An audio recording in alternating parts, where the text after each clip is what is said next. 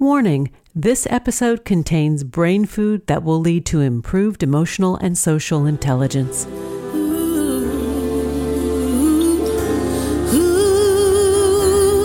Hello, and welcome to our new short format servings of consciously prepared brain food designed to improve your mental fitness. This is Lisa Cypers Kamen, your host. For more than 12 years, we've been proudly and consistently crafting harvesting happiness and sharing it with you.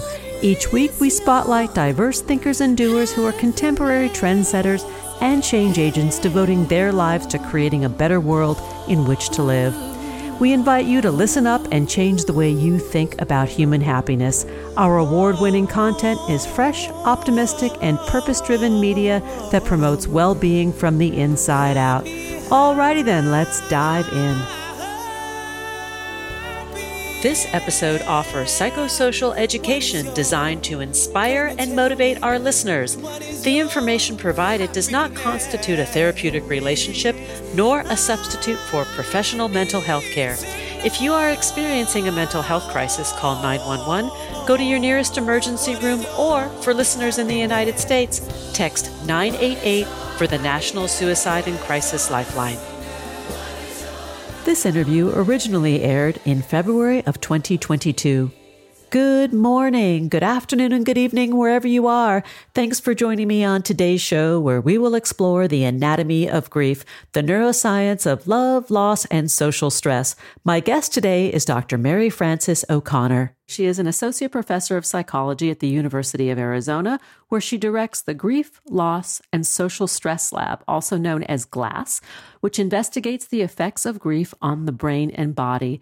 Dr. O'Connor earned a doctorate from the University of Arizona in 2004 and completed a fellowship at UCLA. Following a faculty appointment at UCLA Cousins Center for Psychoneuroimmunology, she returned to the University of Arizona in 2012. Her work has been published in the American Journal of Psychiatry, Biological Psychiatry, and Psychological Science, and featured in Newsweek, the New York Times, and the Washington Post. She's also the author of The Grieving Brain The Surprising Science of How We Learn from Love and Loss. Oh, Mary Frances, thanks for joining me today. It's so nice to be here. Thanks for inviting me, Lisa. Well, I I love exploring these topics because, you know, we we all know that the loss of someone we love is not a happy event.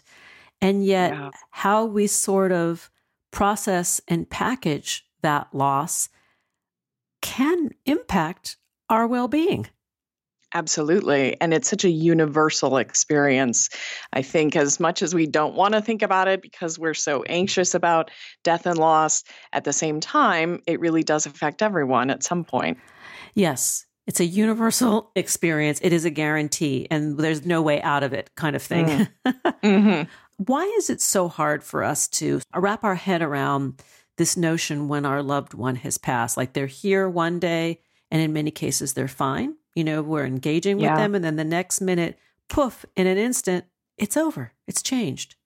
It's gone. Yes, or it's gone to the rest of the world. You know, our our I take a perspective, a neuroscientific perspective and and really when we bond with someone, a spouse, a child, a sibling, a very close friend, all of the neurochemistry of our brain is sort of motivating us to seek them out, to spend time with them, to be with them, to enjoy them when we're with them.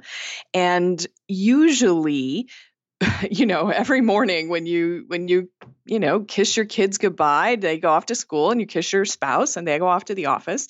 Well, back when we used to do that, uh, you yeah, you, you you know that they're going to come back that they're going to come home that you could go find them if you know some event happened.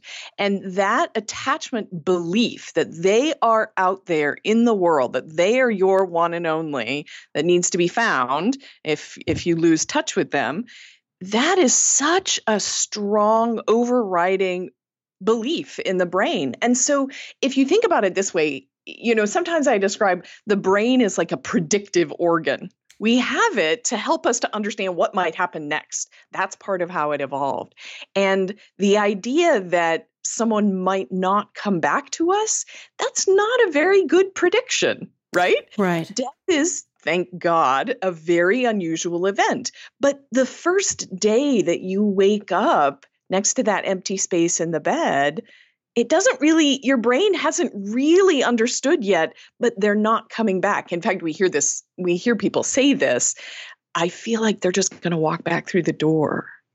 Yes. And in the case of my aunt who passed, her partner of nearly 40 years, he still mm. says that almost yeah. 10 months later. Yeah. Yeah.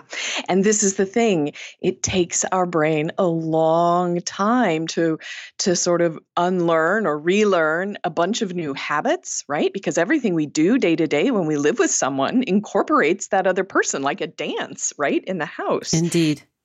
And and also it it just that persistent belief I can't say how strong it is, how much it influences the way we think. Tell us for a minute the differences between in our brain between when there has been trauma and when there is this the, the, the, grief and loss of a loved one because there there are differences right? Yeah.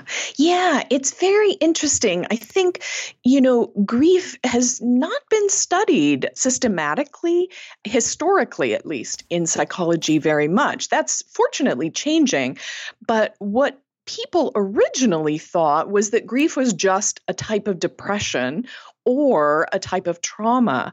And what we understand now, in part because we understand the neurobiology a little better, is that grief is distinct. So, for example, with trauma, there is usually a traumatic event although that can be a repeated event in the case, say, for example, of abuse. But usually there is an event, and we come to expect these bad things to happen in the world because of because of this trauma we've experienced grief is different in that it really is focused around the relationship to that beloved person. So while we feel the loss of them as though part of ourself is missing, it isn't necessarily that we expect that other people, for example, are going to die in our life. Now, you can have an overlap. People can have both trauma and grief, just like you can have both depression and anxiety. But we do think of them as being somewhat separate and even treat them somewhat separately. This is fascinating because we tend to lump them together, right? We we mm-hmm. see the the loss of our loved one as a traumatic event. Yeah. But what I think you're saying is that the brain's response to trauma is different than the brain's response to the loss of a loved one. Yes. And part of the reason that I say that is you know with uh, the with the loss when you think well what have you lost really? What's what's gone now? When we bond with someone it's really creates these neurobiological changes in our brain. So for example in uh, in voles that mate for life we can actually see in their brain there are epigenetic changes that happen when those voles have become each other's one and only. So these changes right that happen in the brain are are are permanent. And so now we have to think about how does the brain then understand the fact that this person isn't there? And and it really has to do with you know sometimes i hear people describe i just so much want them to be back. And that is a different feeling than i'm very traumatized and i and i can't i feel hopeless or helpless in the world. Those are slightly different. It may sound yes. like splitting hairs, but I think they are different. Oh, I, I, hear you. And I do see what you're saying. Grief causes us so many emotions. I mm. mean, it's really like a stew. yes, it is. the, you know, running the gamut from sort of the, you know, the, the sadness and the despair to the, you know, the anger and the rage. Yes, absolutely. And I think people are often shocked by both the intensity of the emotions that they experience, like the volume dial just got turned up. And also, I think grief is very frequently not what people are expecting it to be like. And even if you have had grief over someone who has died previously in your life, a new uh, a new loss may bring with it very different feelings. I wanted to ask you about that because mm. you know we it came to my mind as you were speaking that we think we know how we might respond to the loss mm-hmm. let's say of an elderly grandparent you know when we're young. Sure. We experience that loss. And that response is very different to the loss of our partner. Absolutely. I sometimes say you know the loss Eh, the grief that we feel is really an extension of the love that we felt. And certainly we feel very different kinds of love for different people in our lives, don't we? Indeed. So maybe it doesn't maybe it's not so surprising that the grief feels very different. And, you know, one of the feelings that people really struggle with sometimes is relief. So often we feel a great deal of relief when a person dies, and then you feel terrible guilt thinking, well, how can I feel relief about this? So lots of unexpected experiences. When there's been a prolonged illness or somebody has suffered, yes. you know, for a long time, there is some solace when they finally go. And I can definitely Absolutely. see, you know, how there there can be guilt as well. Like, oh, how could you be thinking that was a good thing that that person finally died, you know? That's right. Yes, that's right. And you know, we have to remember that there are also sometimes I call it losing the less than loved one right? Not everyone that we are connected to makes our life better. And so you have situations where an ex spouse dies, or a person who was an alcoholic and had a very difficult row to hoe, but also made your own life very difficult. And that also leads to its own set of um, really complicated confusing experiences. I want to talk to you or talk with you about complicated grief, but I want to save it for the next segment because I think it will take longer than sort of a, a, finishing thought or a topper, you know? Um, mm-hmm. But one of the things that people will often ask when they're going through this is like, I just want it to end. How long is this going to go on? Like, I don't think I yeah. can, you know, do this forever. And, yeah. you know, what, what do we say? What can we offer to somebody who is in that place? Mm, you know, I do hear this a lot. And actually, I hear this a lot from clinicians, even when I lecture to medical residents. They all want to know, but really, like, how much is normal? And I try yes. to tell them. yes, the spectrum really, of normal. yes, but there really isn't an end date. Here's an example. Um, you know, it's a very different uh, analogy, but if I say to you, when did you get over your wedding day? Right? That's a really bizarre question. Yeah. There's no answer to that. And yet, that's very much what it's like. There was an event, it was profoundly life changing. It impacted my whole family and all the people I, I, you know, interact with. And now I, I live this slightly different identity. That's true with widowhood as well, isn't it? Or losing a child. It what does it mean to be a parent who doesn't have a child? How do we understand that? So but to be to help people feel a little more uh, at ease the intensity of those waves of grief that knock you over the intensity does usually recede a little bit. And more than that grief is different from grieving. So even if we have grief even if we get knocked off our feet again and again the way we understand that experience changes over time. It feels more familiar, you develop better ways to deal with it, and you also start to restore a meaningful life, and that helps too. Yeah, I definitely want to talk about that, about the meaning making in the in the grief process, but we should go take a break. So, okay. to learn more about the work of Dr. Mary Frances O'Connor, please visit maryfrancesoconnor.com. We're talking about her book, The Grieving Brain: The Surprising Science of How We Learn from Love and Loss. You can connect with Dr. O'Connor on Twitter at Dr. MFO. Here comes the pause. We'll be right back. Before we take that break, let's chat about the summer heat and laziness in the kitchen. These days, the last thing I feel like doing is grocery shopping, prepping, and turning on that hot oven. That's why I'm a big fan of today's episode sponsor, Every Plate. Every Plate is America's best value meal kit that delivers easy prep, no oven meals without compromising quality, taste, and nutrition right to your doorstep. The beauty of every plate is a huge variety of delicious choices so you'll never get stuck in a same old, same old cooking rut. With 26 tasty and affordable recipes that change each week and pull together in 15 minutes or less, and are oven free, you'll spend less on groceries, less time in the kitchen, and end up with more money and time to play in the summer sunshine. Enjoy satisfying, appetizing options like linguine with burst tomato and kale, cantina style shrimp tacos, and banh mi bowls that you can whip up in a jiffy. My most recent favorite is the roasted bell pepper flatbread. Yum. In fact, every plate's Lower price point meal kits are so well known that it is what sets every plate apart from the others. At first, I was skeptical about every plate delivering deliciousness at a much lower cost, but I was happily satisfied, and I know you will be too. At our home office, we use every plate for weekday lunches and dinners to save time and money without compromising taste or healthfulness. All the money we save is going towards a trip to Europe in the fall. And right now, our listeners can grab a valuable offer worth up to $110. Get started with every plate for just $1.49 per meal by going to everyplate.com slash podcast and entering code 49HH. Get $1.49 per meal by going to everyplate.com slash podcast and entering code 49HH. Now let's take that pause. We'll be right back.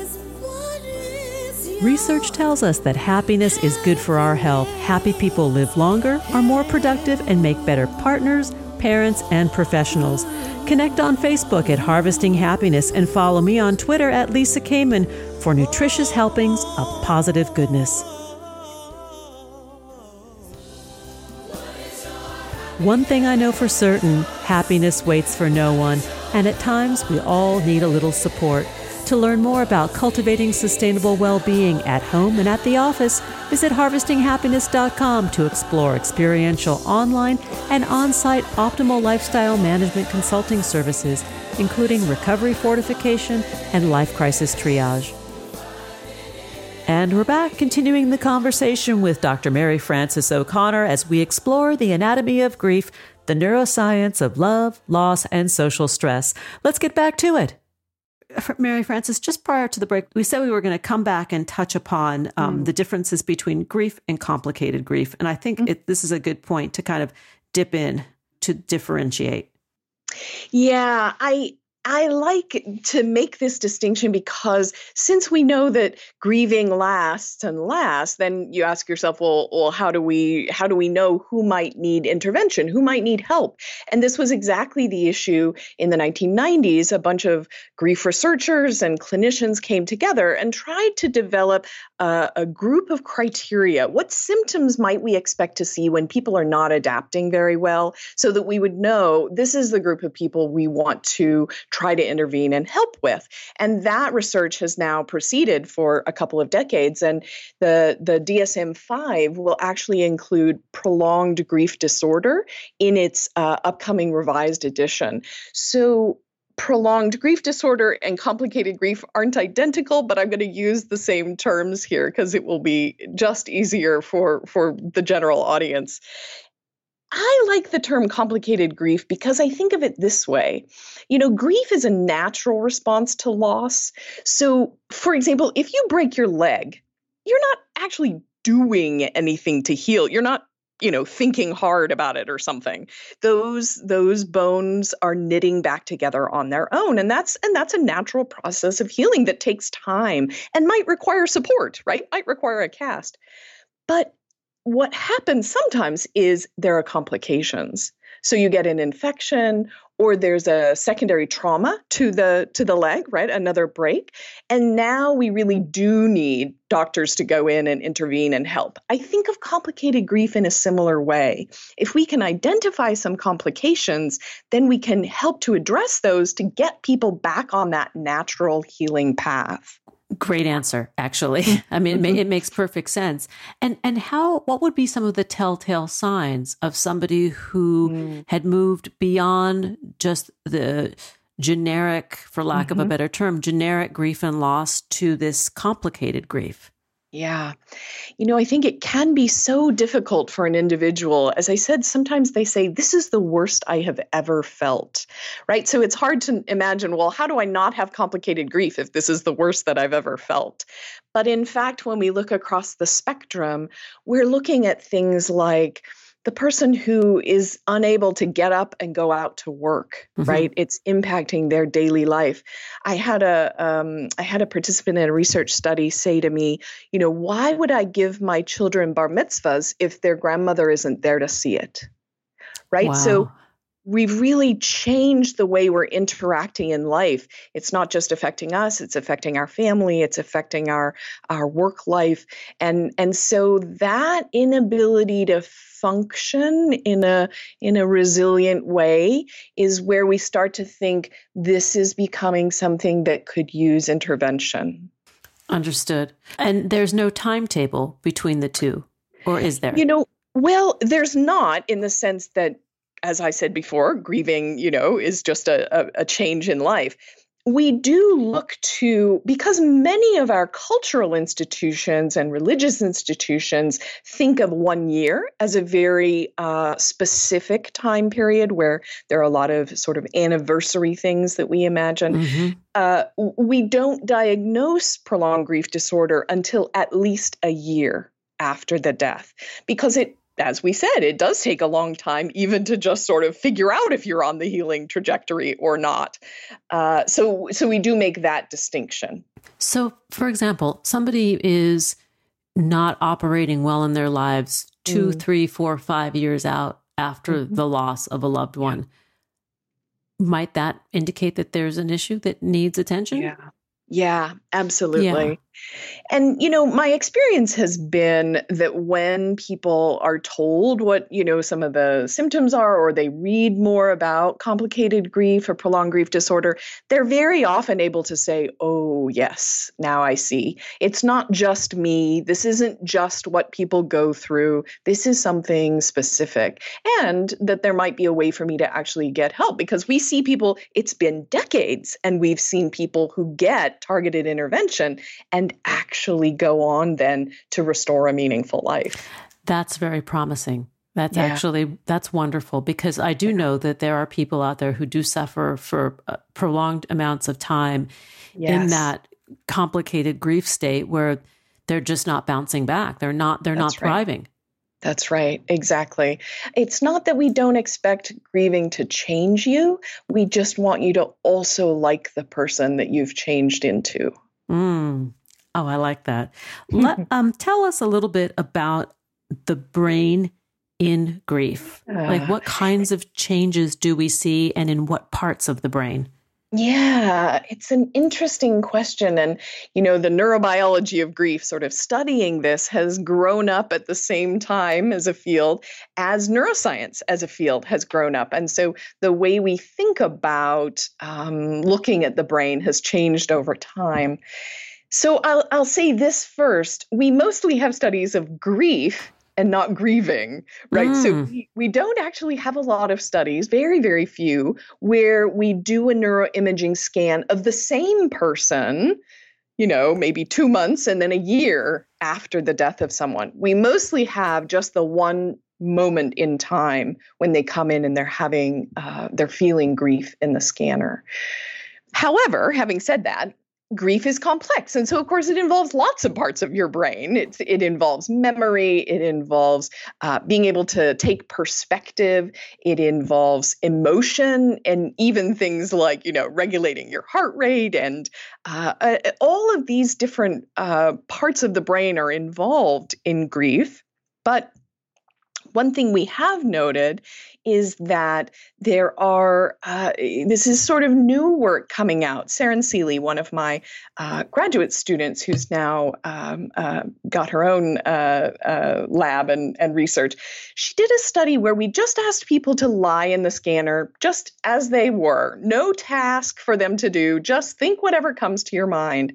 And one of the things she discovered was the brain is sort of in different states at different moments, different connections between parts of the brain, uh, so that you can see sort of uh, you you might think of them as uh, uh, these interconnected patterns that we're in for a little period of time, and then we shift.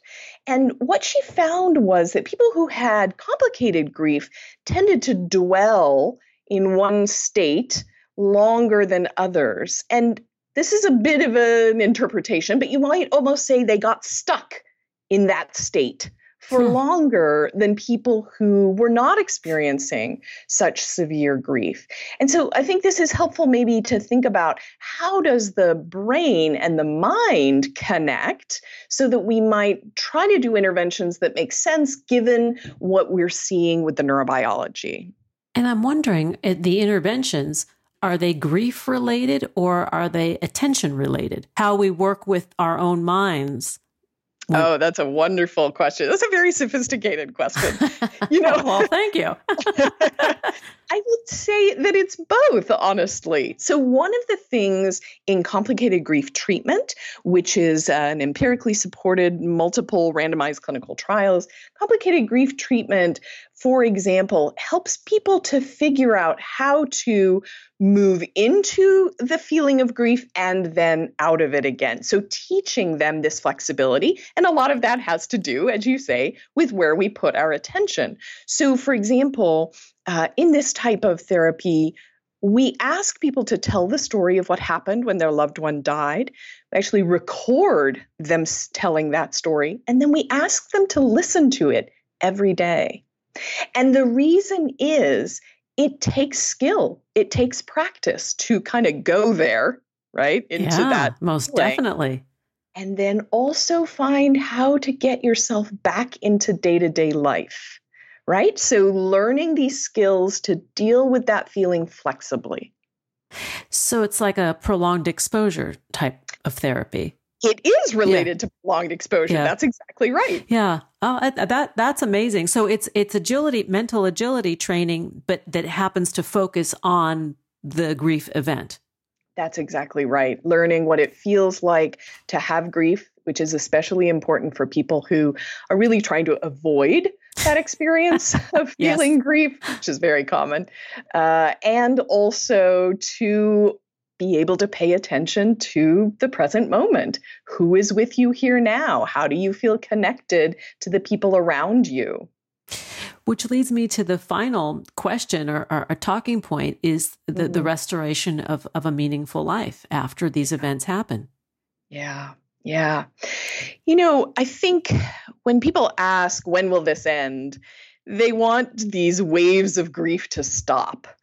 But I think you know, if we only think about, you know, when are we feeling better as just being when the waves of grief knock us over less often, I'm not really sure that that's what people mean by feeling like they've adapted, feeling like they've accepted the death.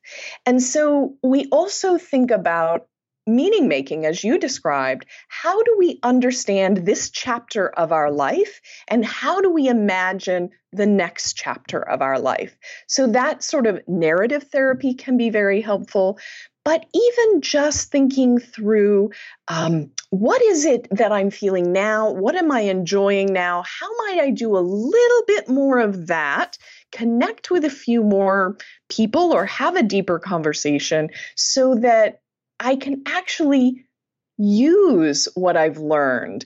This desire to seize the day sometimes is what people derive as insight. Or other people feel like I had no idea that you know these people i didn't know i would become so close to were going to be so supportive of me so figuring out how to really have a restored and having learned something in life as well so, it, it, would you say it's um, a, a type of post traumatic growth?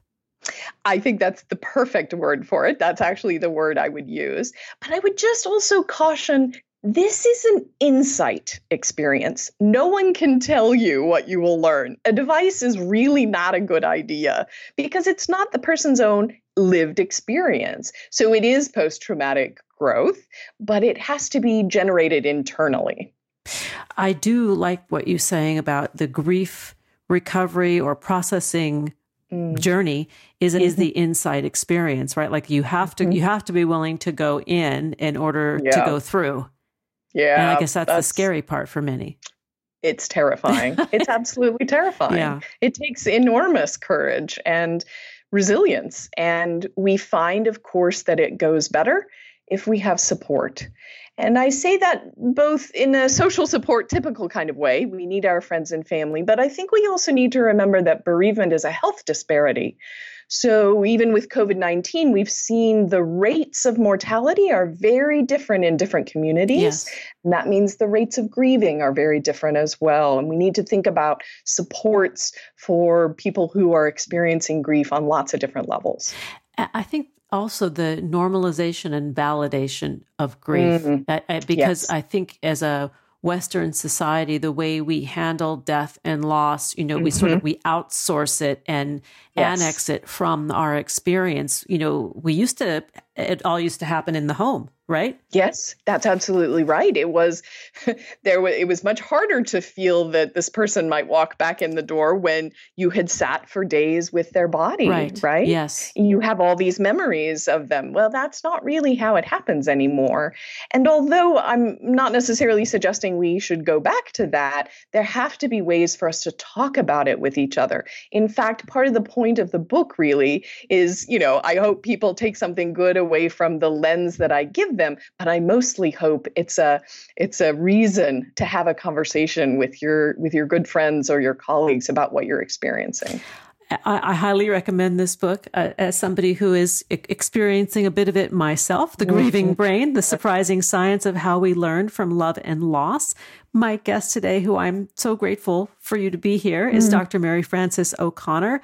To learn more about Mary Frances's work, please visit maryfrancesoconnor.com. And on Twitter, you can connect at Dr. MFO. Mary Frances, thank you so much. It was a real delight to talk with you, Lisa. Oh, I feel the same way. Thanks for joining us on Harvesting Happiness today. This is Lisa Cypers Kamen on behalf of my guest, Dr. Mary Frances O'Connor, wishing you kind thoughts, kinder words, and the kindest of actions. Until next time, remember happiness is an inside job. Happiness is your inside job. Please go out and rock your day and remember to be kind to one another. Keep harvesting your own happiness anytime and anywhere from the comfort of wherever you are. Subscribe, listen, and share hundreds of downloadable episodes from our mental muscle toning libraries at harvestinghappinesstalkradio.com, toginet.com, iTunes, Google Play, Amazon, Spotify, or wherever you get your podcasts. To learn more about my global consulting services, please visit harvestinghappiness.com. Spread more joy by liking us on Facebook at Harvesting Happiness and following me on Twitter at Lisa Kamen. Harvesting Happiness is produced by me, Lisa Cypers Kamen, Andrea Mungeli, Robin Boyd, Andrea Daly, and the awesome team at Podfly Productions, including Eric Begay, Kimberly Beck, and Alec Gus, in collaboration with TogiNet Radio, KBUU, RadioMalibu.net, and is available on PRX, the Public Radio Exchange.